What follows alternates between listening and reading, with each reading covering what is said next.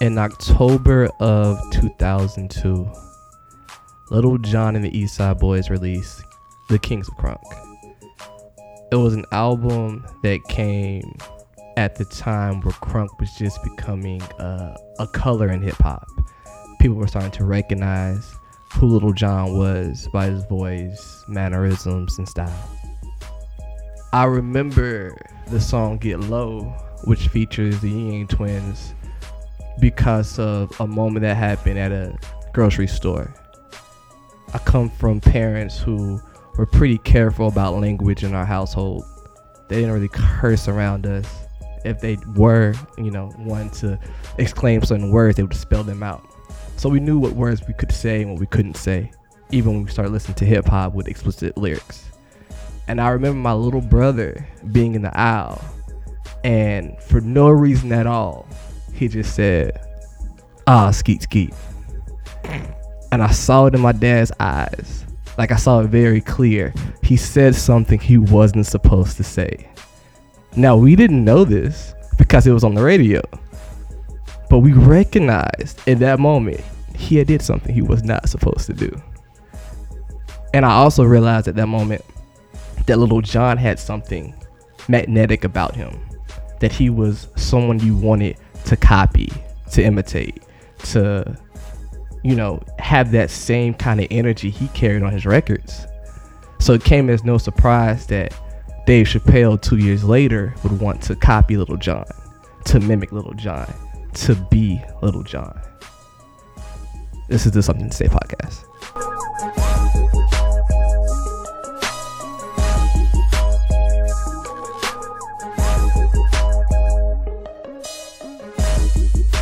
That's awesome. that is awesome for a lot of reasons. Because a like, I mean, I'm obviously your dad understood ski ski. Yeah, my dad's cool. yeah, my That's dad's cool. I guess that's a, like I think I could have slipped that one past my parents. Really? I think because I don't know that skeet skeet. I don't know how old your dad is, but like my parents are like older, older. So I Uh-huh. feel like skeet skeet probably would have like slipped right past their radar of foul things to say. That's Uh, awesome. My dad's not too old.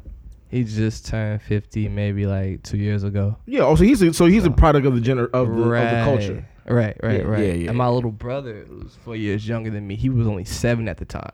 Mm, So obviously he had no idea what he was saying. clearly, But of course he hears Get Low on the radio and it just sounds like fun. yeah, like whatever that word means. it's a good It's time. a good time. That's a pretty accurate conveyance of like emotion through. It's is skeet technically is onomatopoeia, right? I mean, I think so. Technically, like it's like the it's it's what you're saying. The sound of coming sounds like. Like it's a product. It's a, it's a product of. I mean, you know, it's like specific. it's like boom, pow, slap, smack, skeet. Like it's, It's like- all. I'm glad you use all the Batman sounds. Yeah, I mean that's how you know that was that was a real teaching device for me back. in I the would day, never want you to be an English teacher. However, I Using- mean, yeah, you can't teach that to kids. Or maybe if you teach sex ed, I don't know. You can't. Can you say? You can't say. Never mind. I'm not even gonna say that. So Um, you trail off. I'm Ja, I'm Christina. I'm yo. And um, as you've heard, we are talking about the first time Lil Jon appeared on the Dave Chappelle show, the Chappelle show. I think it was February 25th. Well, appeared as in actually appeared. We're talking specifically about the moment that Dave. Well, the, yeah, the day, yeah, the moment. Yeah, I'm sorry. The moment that Dave Chappelle appeared as Little John on his own show, it was February 25th, 2004. So almost 15 two. years. Season two. Season two, Dave yep. Chappelle show. Mhm. Yeah, like episode six, I believe. The funny part about that is that when I looked at Lil Jon's discography, like I knew who Little John was, obviously before the Chappelle show, but I've been living here in Atlanta for you know several years, and I Uh-huh. feel like if you've been in this city or you kind of paid attention to Southern hip hop, you knew who Little John was. So it wasn't necessarily like the most surprising thing in the world, but in 2004, um, well, just before that episode, uh, before that episode came out, he put out Certified Crunk like a couple of months before that, I think like November 2003. Okay. And I feel like Certified Crunk had like, I guess what you would call like local hits or like regional records that we love, but Lil Jon wasn't exactly the household name yet that he was getting ready to be. What was an example of some of the regional records that were on Certified Crunk? Um, what was on Certified Crunk? I think Get Crunk. It was Oh, good Get crunk Crunk I think I think. Get Crunk was on Certified Crunk. Okay, if gotcha, I'm not gotcha. mistaken. Yeah, yeah. And I think that was probably from what I looked from looking at the track list, and that was probably the biggest song on the album at that time. Hmm, At least a mm-hmm. song that you would hear like on the radio or see the video of more often than not. Um, Yo, I don't know if it was on that album, but Freak a Little Something was like really yeah, big let's see. locally. And I didn't know Toomp made that beat until the other day looking that up.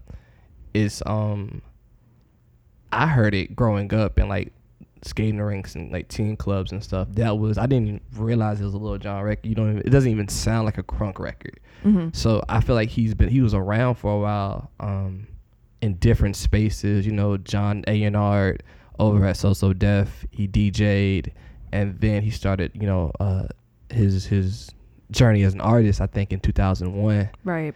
uh, like early 2000s. So there's a like his history in Atlanta ran so deep that I feel like a lot of records could have just been locally, just based on his presence here, um, knowing A and R's and knowing DJs and knowing what works in clubs. Yeah. I feel like a lot of records, even if they didn't break on a regional side, like they were very local. They got around. Yeah, Mm-hmm. exactly. It was interesting kind of revisiting the moment that Dave Chappelle started imitating Lil Jon, specifically because it's like these are two 30 somethings that are really finally coming into their own after like putting more than a decade into their career, right?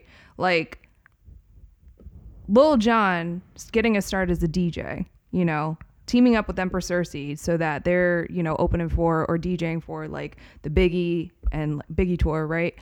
Um, you, it, it's kind of remarkable because I guess like the the closest equivalent that we have to that with Dave Chappelle is like a failed sitcom by the name of Buddies, I think, out of like 11 failed attempts to get his own sitcom, and like a random appearance is like the random black friend and You Got Mail. Like, there's no other reason why he appears in this Yeah, universe. it- yeah. But, but yeah, exactly. It was just kind of like, it's interesting how much they had in common in the sense that like they put in all this time into their respective industries. And yet it wasn't until this very moment where it's like, what, approaching 10, 15, 20 years into their career, where it's like they really became like their peak selves. If that makes any sense. yeah. Yeah. The thing I thought interesting of that too is that I watched the interview, or if you can call it an interview. TMZ caught Lil Jon coming out of the airport in L.A. Oh, this is a recent one.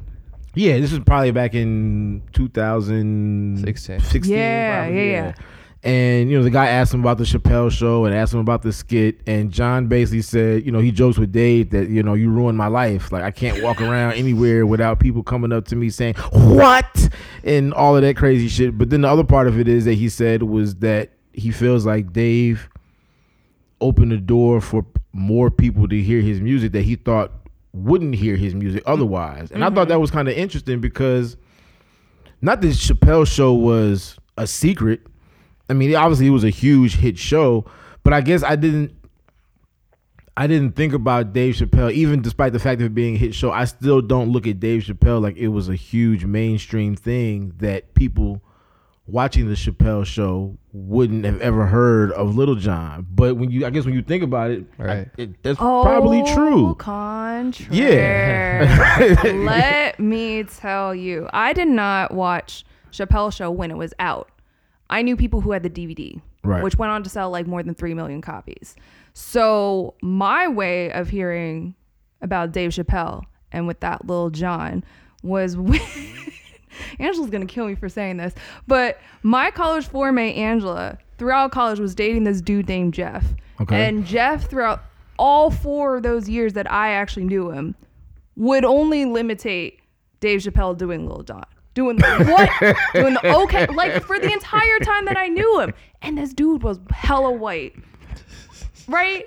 So like coming from my end, it's interesting looking back on it because Chappelle show on Comedy Central, you have to it's easy to kind of take this stuff for granted now, but at that time, Chappelle show being preceded by South Park was like a huge coup because it was like, okay, we have all these white white folks like tuning in or whatever. So you know, that carryover was huge. Yeah, that's Yeah. a good point. That's a very good it's point. Ridiculous. I, I think I think I'm similar to Job where I really felt like Chappelle's show was FUBU for us by so only we were watching. You mm-hmm. know. I didn't really recognize that it was a global phenomenon. And I remember looking up interviews with John. He was saying that like 50 year old white women was running up to him at the airport after the Chappelle like show skit, and he, he became such a, a person of pop culture after that. You know, you could recognize Lil Jon by his voice, by you mm-hmm. know, you knew what a crunk record was, but that isolated the man from the music. You know, that mm. gave an ad lib a place in the front and center. You know, ad libs is in the backtrack. These Right. are ad libs on stage. The whole record. the entire right. They- they- So- it was broken up in like the sections of ad libs. Suites of ad libs. Like, yeah, yeah, yeah, yeah. Exactly. So that turned John into something else. Like turned him all the way up. And um, MTV did a piece back in uh, 2004. It was in June where Usher and John and Ludacris went to TRL to perform. Yeah. Oh my Mm. god. And as the story says, it's like they get there and everyone's yelling at Little John. they're just doing the yeah, like Usher's going crazy, like they're doing the what. And this is on TRL, and and they're just loving it. You know? Yeah. they said John breaks out the uh, Rick James skit for the camera, like they just, they just start having a ball, and that just to me shows like this is still Usher. All right, this is Usher, Right. confession Usher, Usher. era. Lovers Yeah. and friends. And you on TRL, which was wasn't what it was in the '90s, but it was still significant to you know music and music videos. And you have the entire audience quoting Chappelle's show. oh my god. yeah. You know, like Yeah. to me, like the significance of that, and everything about John's run to me is very crazy about that time because.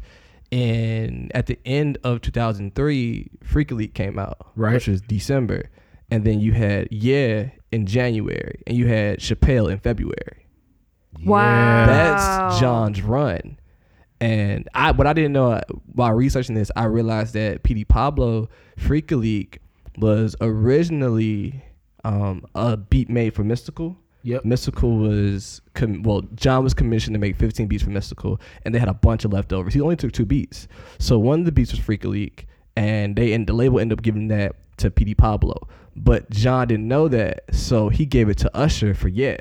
So originally, Yeah's recorded over Freek-a-Leek, but Mm. then John heard PD play the record, and he was like, "Oh man, I just gave this to Usher." But they was like, "The label, like, we're not letting it go." It's all yeah. This, This is our record. Yeah. This is So- all we got. So John, being the hot commodity at the time, made a whole nother beat for Usher for yeah. And this is after Confessions was done. They went back in because they thought he needed a record. Right. Like you need a record. Something to jump this thing off with. Mm-hmm. Mm-hmm. Usher thought Burn was the record. L.A. Reid thought Burn was the record, but they said we need one more. So that's when they end up getting yeah. So did you know that yeah was leaked early? Yeah. So I what did. I didn't know was that was because they wanted to see if it was gonna work, and it happened to catch such a spin that Burn was pushed back as the second single.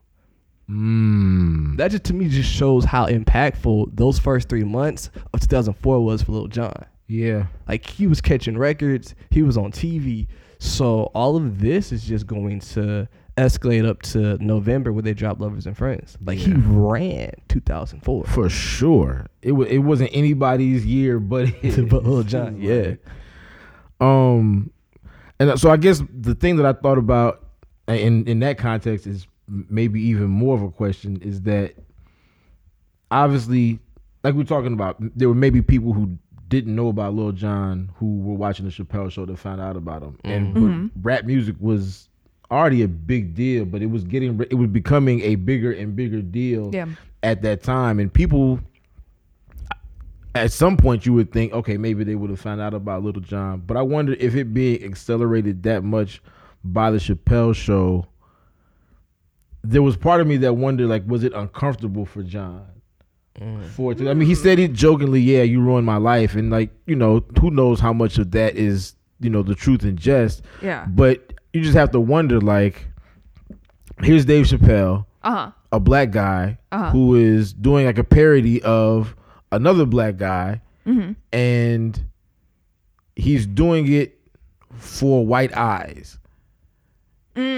Who some of them are, you know, they're laughing at it, they're loving it. They might be hearing the music, they might not be. But Uh-huh. it's funny, it's interesting that the thing that made Lil Jon blow up and give him those eyes is those same eyes that made Dave Chappelle uncomfortable and run away from fifty million dollars. Right. Like I don't think I don't think Chappelle was like, I'm gonna get those white college boys who watch South Park. I don't Yeah, think yeah, that was yeah, the at- intention at- at Chappelle's all. show. At if all. anything, that fact made it uncomfortable. But it is an interesting conundrum. Like when I was like rewatching the actual skit itself, like part of me wondered like whether this was in the same category of the loving impressions that he gave to Rick James or Prince, mm-hmm. or whether it was something a little bit more derivative and reductive than that. Because I had to really think about it. It's like, well, why am I laughing? And it really kind of came down to, I guess, maybe like Dave Chappelle's like spot on impression of him and stuff. But then, other than that, like, what's really the crux of the joke? Is it just that Lil Jon is just this tiny little being that has these two extremes in his personality? Like, what are we laughing at here? Right. And I guess the other part of that is that in that that skit in the airport, it might have read differently if the lady behind the counter was black.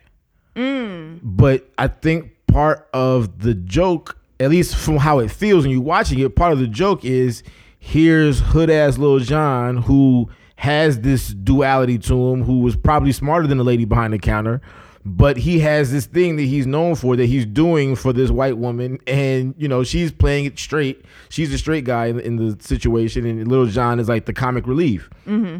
So there was angles to it that in 2019 feel a little different. I guess just because of like maybe some of how we're being conditioned socially and the things that we're learning and maybe more sensitive to. But like you said, when I watched it, I still laughed, mm-hmm. but I noticed the other things too, and it just kind of made me wonder, like, I, what does that mean? Anything, or what? Does, what does it?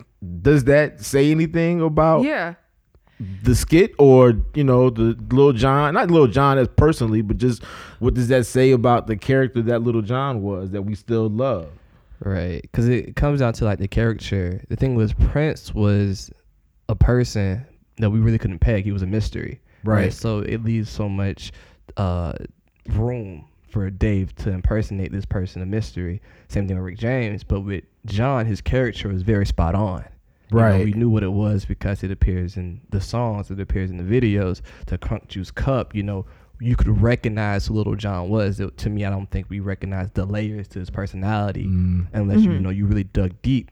So I feel like that can become a little uncomfortable when you recognize that who's all laughing, you know, Right. who's all are in on this joke now that might not be in on you know who he is beyond this. Yeah. Yeah. For sure. For sure. And like this might just be like um like this might just be like weird black guy ears, but like even as I watch the skit and I'm watching it, I almost feel like the first studio audience you laugh sounds like a white woman laugh. like it's it sounds like a white person laughed at it before anybody else did. Like and that could I could be totally wrong. I'm not like a ear scientist. I'm not like an uh, uh you know I don't whatever whatever you call an an oral scientist. But like it just sounded like there was like in the track. It could have been a laugh track too. I get Nah, it's they a didn't TV do laugh tracks. They I didn't don't any. think so. They didn't do any. I laugh think there was only one episode they had a live track on. okay. But that's what Chappelle's show is kind of famous for, like the live audience. The live audience, that's yeah, what right. Keegan, uh, Key and Peele would try to do with their show. Right, also. exactly. Re- Yeah, yeah. recreate that kind of feeling. Right, right, right.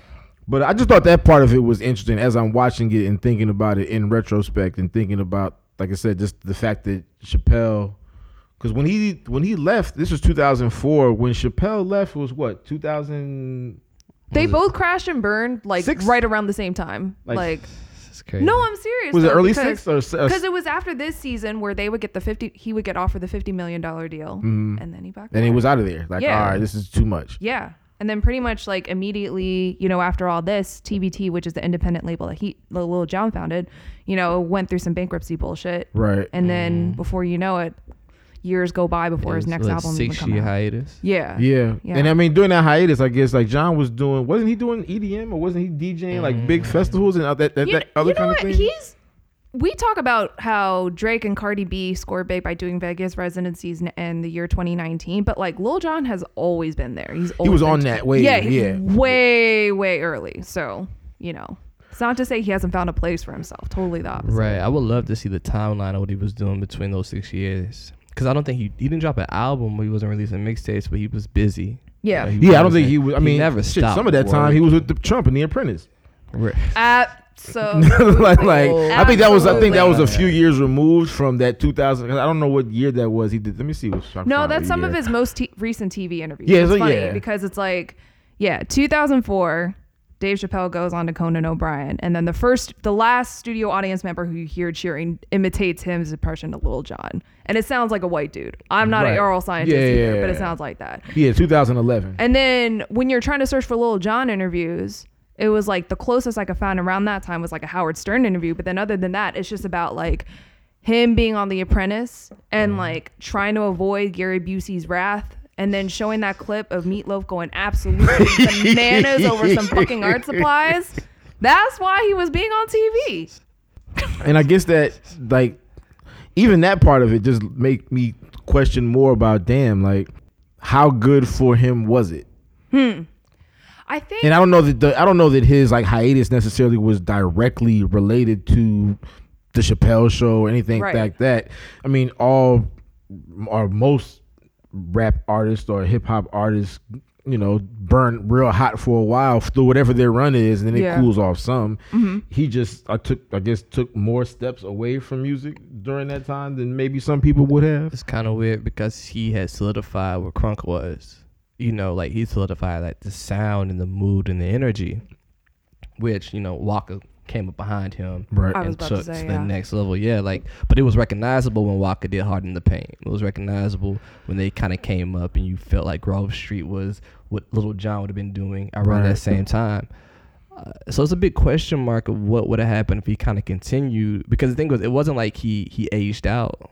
You know, he No, not at No. all. it was he who stepped away, not necessarily like the industry. Like the industry was turning crunk. It was turning. Like yeah, he, for sure. he was high. He was on fire. So being so high, you have to think about did did he consider, man, I need to continue striking while everything is burning up right now, or you know what was going through his mind when he decided that I don't need to put things out right now. Yeah, yeah, Or- yeah.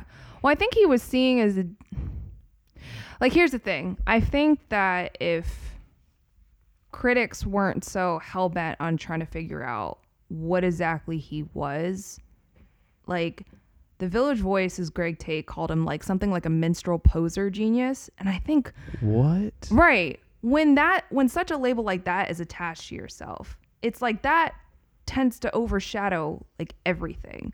Because like I think what John was doing, like I think he was looking at it still from like a DJ's perspective. You know, cuz like he didn't necessarily go away. He was just seeing that for his type of music. Albums weren't necessarily the thing that was like popping. Go, snap your fingers, but do you still?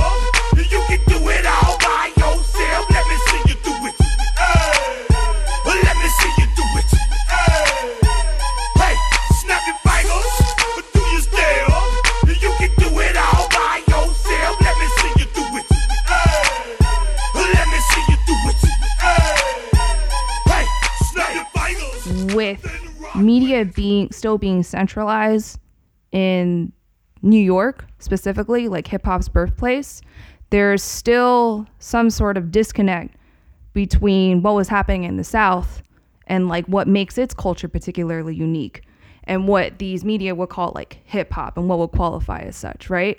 Because it wasn't until Andre 3000 kind of came forward and was like, listen, crunk is just punk, you know, all that stuff that people were like, oh, okay, all right, we get it. We'll listen to you and all this other stuff. well, yeah. oh, So what's that ambassador? There's always somebody that translates the shit. I people know, and we can always count on Andre 3000. But I think that's just what I was getting at. It was it was just that I think for for because the that sort of stigma was present in the beginning of Crunk's ascent into the mainstream, I think that accounts for maybe Lil Jon being underestimated in the sense of like his influence on music and even just like his overall like business savvy. You know what I mean? Mm-hmm. I don't think he gets talked about in the same way that a lot of our other Atlanta hip hop legends do.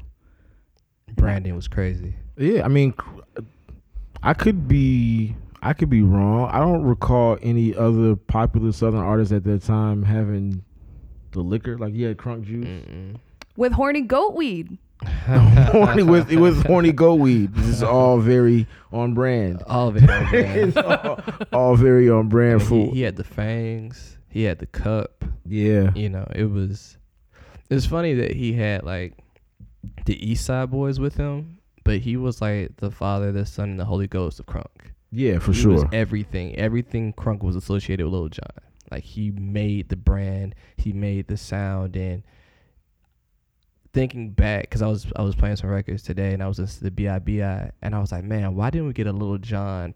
Why didn't we get a Ludacris Little John produced album? Yeah, He sounded great on amazing production. on that You know, Wow. beat. Same thing with the Ying Yang Twins.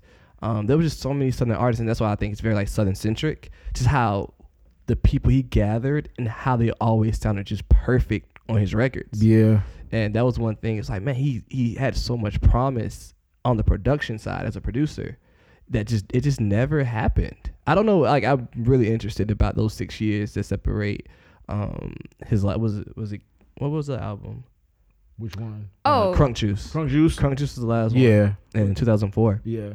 and then of course it was like six years before he came back. But like, man, he could have, he really could have had a, a, a ridiculous. I'm thinking Metro Boomin sides run. Oh yeah, for sure. I mean, to your point about him being the Father, Son, and the Holy Ghost of Crunk, you know, now you can be a New York artist, an East Coast artist, even a West Coast artist, and have a trap beat, have a trap Mhm. sound.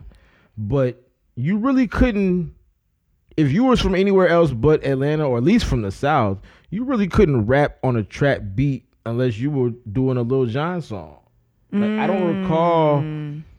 Like I remember very vividly like Jadakiss and certain artists from the East Coast would would be on Lil Jon. I think Lil, I think Jadakiss is on the Put Your I think Jadakiss and MOP are on the Put Your Hood Up album. Yep. Mm. Mm-hmm, mm-hmm, And that was 2004 3 four, something like I got to look that up when the Put Your Hood Up album came out. But you had to get with Little John if you wanted that sound. Now Yeah. anyone can just make a trap beat and just you get on a trap beat and that's what it is. You couldn't have a crunk song and Mm. you don't have Little John. Like this, it, only, it only production. works that way. Yeah. Like it ha- if it doesn't say featuring Little John, I think you at that time you probably would have been looked at crazy. Or they'd been like, "What is this fake ass down south beat that you got?" Like Little John would have given it given it that much Yeah, validity if you were from. Piscataway, New Jersey, and you wanted to have a crunk song. Like if Joe Budden wanted a crunk song, like he would have had, He to, had go to go to Lil Jon. Yeah, had to go to John. Yeah, you can't just uh, Little John type beat. You Yeah. Little John, yeah, there's no you have Lil to John type beat. It has to be Little John. Yeah, John. yeah, yeah. Um, I came across something very interesting um, in a 2004 issue of Vibe. I think this was in December. Um, although, yeah, like, but it was citing Summer Jam, which had happened that summer, and it was talking about how Lil Jon and the East Side Boys had to introduce Fat Joe to the stage. I mean, that's not a bad way to get introduced, though. I guess if you're Fat Joe, you're probably like, hey, this Fat is gonna be on Joe, this is at the time when lean back, everybody's trying to lean back and Right. they're not getting crunk and stuff like that. And you would mm-hmm. think that Fat Joe would feel like, listen, I'm just grateful to be here, blah, blah, blah. And he was for the most part, but notably, he was just like, man, no offense to Lil Jon, but Oh, what's happening here with New York? oh yeah. You know how he it got, He got he got on one of those. He put on his JanSport Oh, extra man. tight that day underneath his linen shirt. Not to say that lean back is particularly Jansport. It was just kind of like, Oh, made yeah, no. sense to threat, Man, Yeah. you know? I'm mad because he went to Miami with DJ Khaled and was making all those records. y'all, so, y'all fake. In the, in the in the warmest of weather, You know with the saying? palmest of trees. Holla at me, baby. Yeah, yeah. It's just the cap. The Yeah, cap was yeah, strong. yeah. Tighter than the Jansport. Yeah. Come on, come on, Joe. yeah, that's what. Come on, But I always hate that because you go back in time and you see those moments where Right. they're just like, oh, yeah. that's and I feel like that's always a disconnect because there was always this sense of, man, what's going on, New York? Yeah, what what It- happened to all? Of, yeah, no. It makes you not want to credit the South as something like, oh, this sound is authentic and this is quote unquote real hip hop still. Like, nah, Mhm. you, you it was always some type of elitism that separated one from the other, and it did. It trickled into what how critics would talk about Southern music. You know, they're still looking at it through the lens of New York hip hop and Right. what happened to the boom bap. And I, I guess I never thought about how John was not a darling. He was pop culture darling, but he was not a darling of the critics. Right. Yeah. Yeah, That's a crazy contrast. for sure. I mean, I think Crunk was still one of those things that you, people, if you unless you were in those environments where Crunk was happening, Mm-hmm. you probably really couldn't appreciate it from afar. Mm, I- And I and, imagine. and and the crazy part about that is is that I never went to the tunnel when the tunnel was a thing in New York. But the stories I hear about the tunnel Mm. sounds a lot like Crunk to me. It sounds like it was very rowdy. It sounds like people were there was a lot of jumping up and down. It sounded like there was a lot of excitement, a lot of energy, people moving. I mean, now you might have gotten your face slashed or chain snatched and some other things, but that's not the part of Crunk. I'm, I'm just talking about the energy of being excited and being boisterous and physically showing your excitement under club lights. Yep. To me, the general emotion should be ve- pretty like transferable. Right. But for whatever reason, I guess just it just didn't happen that way. I mean, it's cool if it's in a New York tunnel, but not in Atlanta. But tunnel. not in the Atlanta tunnel, right? It has to be like a Lincoln tunnel. It can't be like Man, the tunnel of MJQ or Right. like that. Like, all right, Nah. fine. this is our tunnel. This is our tunnel. our energy. yeah, yeah, yeah, yeah, you yeah, know, yeah. have your own. Um, but the other part, the other aspect of the the Little John and Dave Chappelle thing was just that. I guess that whole idea of rappers and entertainers, or rappers in movies and TV shows, and rappers taking advantage, or, or hip hop figures taking advantage of these other mediums to become popular to make themselves more mainstream. Like when I think about Little John, for whatever reason, I thought a lot about uh, Dr. Dre and Ed Lover. And just like being that type of entertainer. I mean, Jon did obviously didn't host a show or anything like that, but it just made me think about Who's the Man and um, Juice and just other uh, Above the Rim and Sunset Park and like other um, rappers that have enjoyed success via movies and TV and just making hip hop bleed over into all of these places. And I feel Yeah. like even though Lil Jon was by far not the first rapper to appear on a TV show or in a movie, but like you said, his impact of being on the Chappelle show took him a lot took him to all these places where 50 year old white women can run up on him and say these things. I don't know that 50 year old white women know any juice quotes. I don't know that they know Radamez or Steele or like any of that. So I mean, I get you know, there's something to be said about being a rap figure and using those mediums and going super mainstream with it. Yeah, for sure, for sure. Well, I mean, the Lil Jon Im- impression is like just a small part of Dave Chappelle's like hip hop legacy. Because you have to remember that before the Chappelle show, there was Dave Chappelle's Block Party, Mm-hmm. and then you know even going into Chappelle's show, it's like Questlove was his music director, music Mm-hmm. supervisor, and then you know he's having Kanye West come and perform. Uh, Yeah. You know what I mean? He's my f- my favorite story is that like you know RZA and GZA were gonna do the racial draft sketch, which is I think it's the greatest victory for Asian Americans of all time. um, RZA and GZA are supposed to appear in the racial draft skit, but like they end up delaying the shoot for like an hour because RZA went to go check out Jay Z's Madison Square Faded Black concert across the street. Crazy. That's a decent reason to skip out on Chappelle for a little bit. Hold, hold that thought. I'm going to see Hove. I'll be back. I'll be right. I'll be back. I'm gonna be honest. If my wife was pregnant, her water broke, and still- Jay-Z's across the street, you still be I'm thinking seeing like, Hove. yeah, I just need I'm to go. seeing, like my kids gonna be here. they gonna be, they gonna be Hove, here Hove regardless. retiring. This is it. Yo, all right. Chappelle show was gonna be there. He made the right choice. You And be you on- know you be your back next wife week? would never forgive you though because of how Jay came back. It's She's cool. gonna remember. I wasn't gonna buy Kingdom Come anyway. Here's the prenup, yo.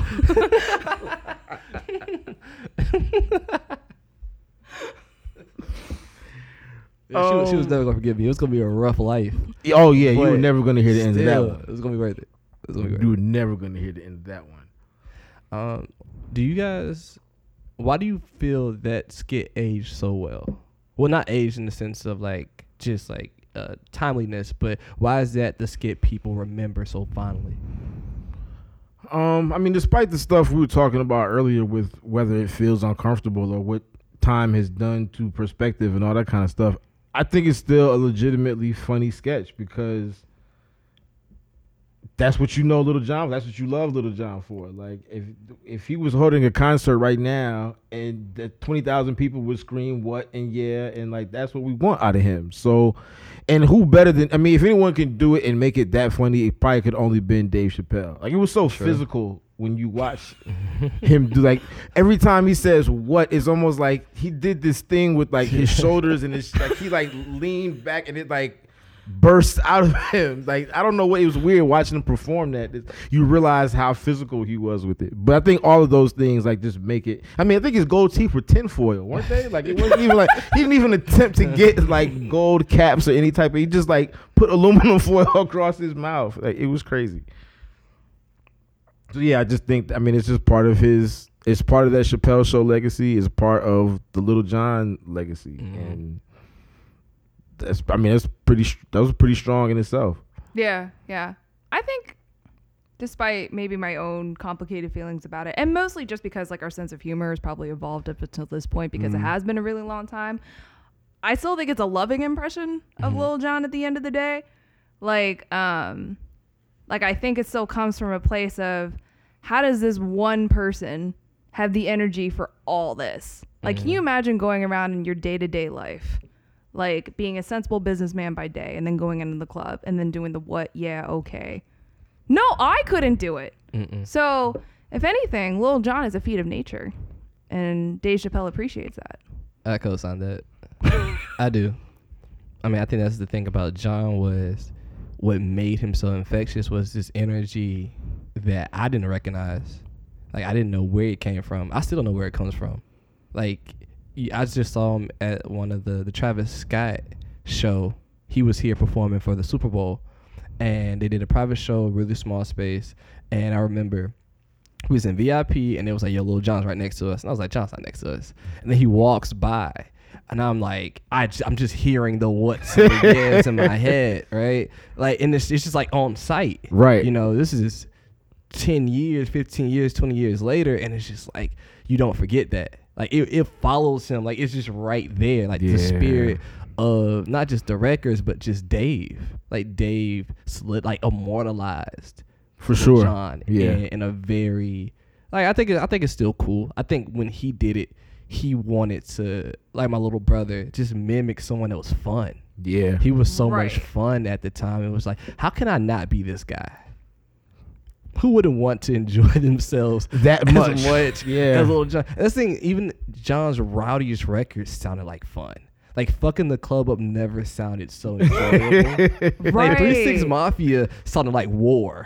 Yeah, for like sure. Straight war. Mhm. But Jon, man, you were having a good time. You had a drink in your hand when you For- put the table over. You know, you kicked that bouncer, but you had a girl in your arm. Like Every- and yeah, at the end, that's the thing with it. Like in in in three six and maybe in other artists' depictions of club life, like it might end in something tragic. It feels Mm. like Little John's rowdy club songs end in peace. Like Yeah. they end in a good night. You go home and you're not in handcuffs or in jail or You you, don't have to commit that- violence to anybody. the episode of uh, Atlanta where they get their money from the club bouncer and they fuck them Yeah. up, and then they go to Waffle House, right.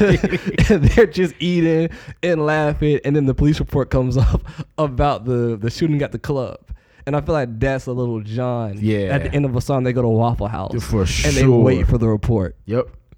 That's then you know that's that's a good way to end the night in Atlanta. Listen, I, you won't get no arguments out of me. you definitely not getting any arguments out of me.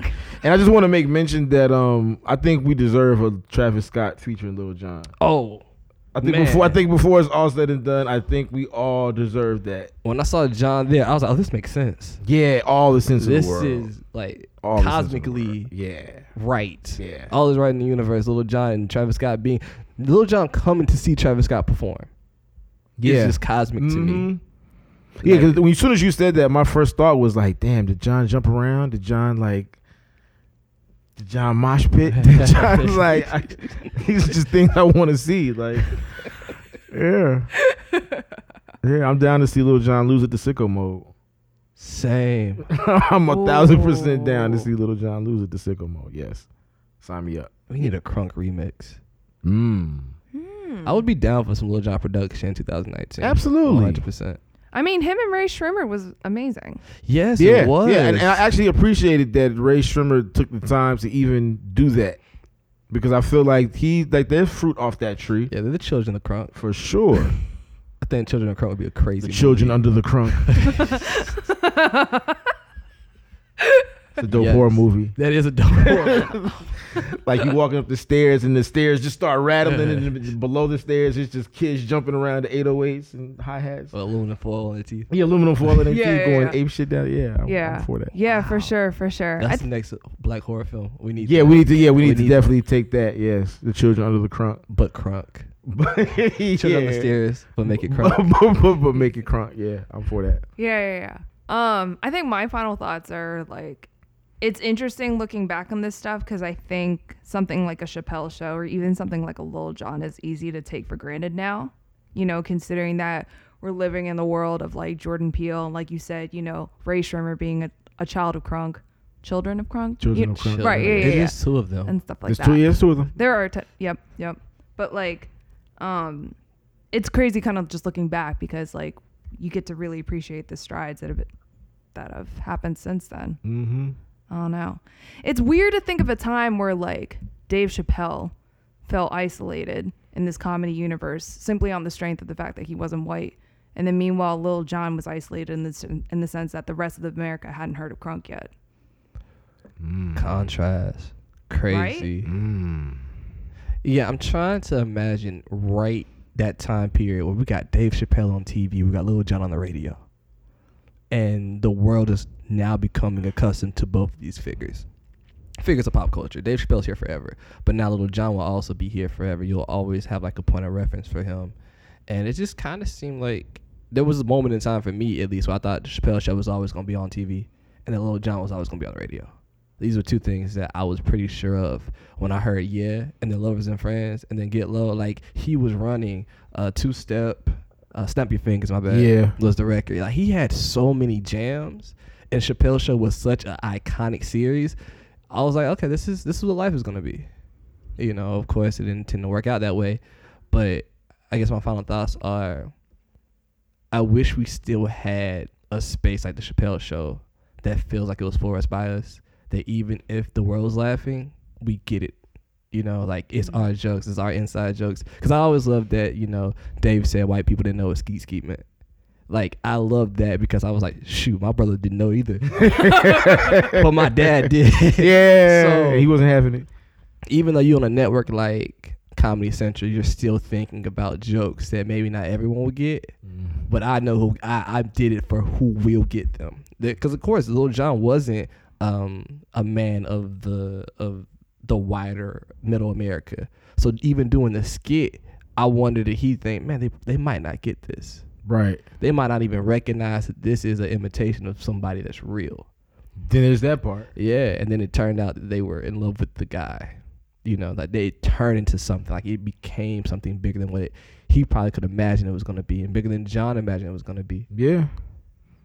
I think Little John could have got Oprah pregnant in 2004 for sure. No cap. he had like the windows there. He could have got Oprah pregnant. Yeah. When you when you when you es- when you elevate yourself to that high of a plane, then all things are possible. We appreciate all y'all who uh sat and listened to this. Uh, this is the something this is the something to say podcast. Um, it is produced by uh, Michael Saber, and uh, it was recorded in Swats, Atlanta. I am Jai. I'm Christina. And I'm yo. please uh, rate and subscribe. Um, well, I guess we're not on iTunes quite yet, but we'll be on iTunes soon, and then you can rate and subscribe. But in the meantime, you can subscribe to us on Audiomack, on SoundCloud, and um, yeah, that's what we'll be. Club 559 forever.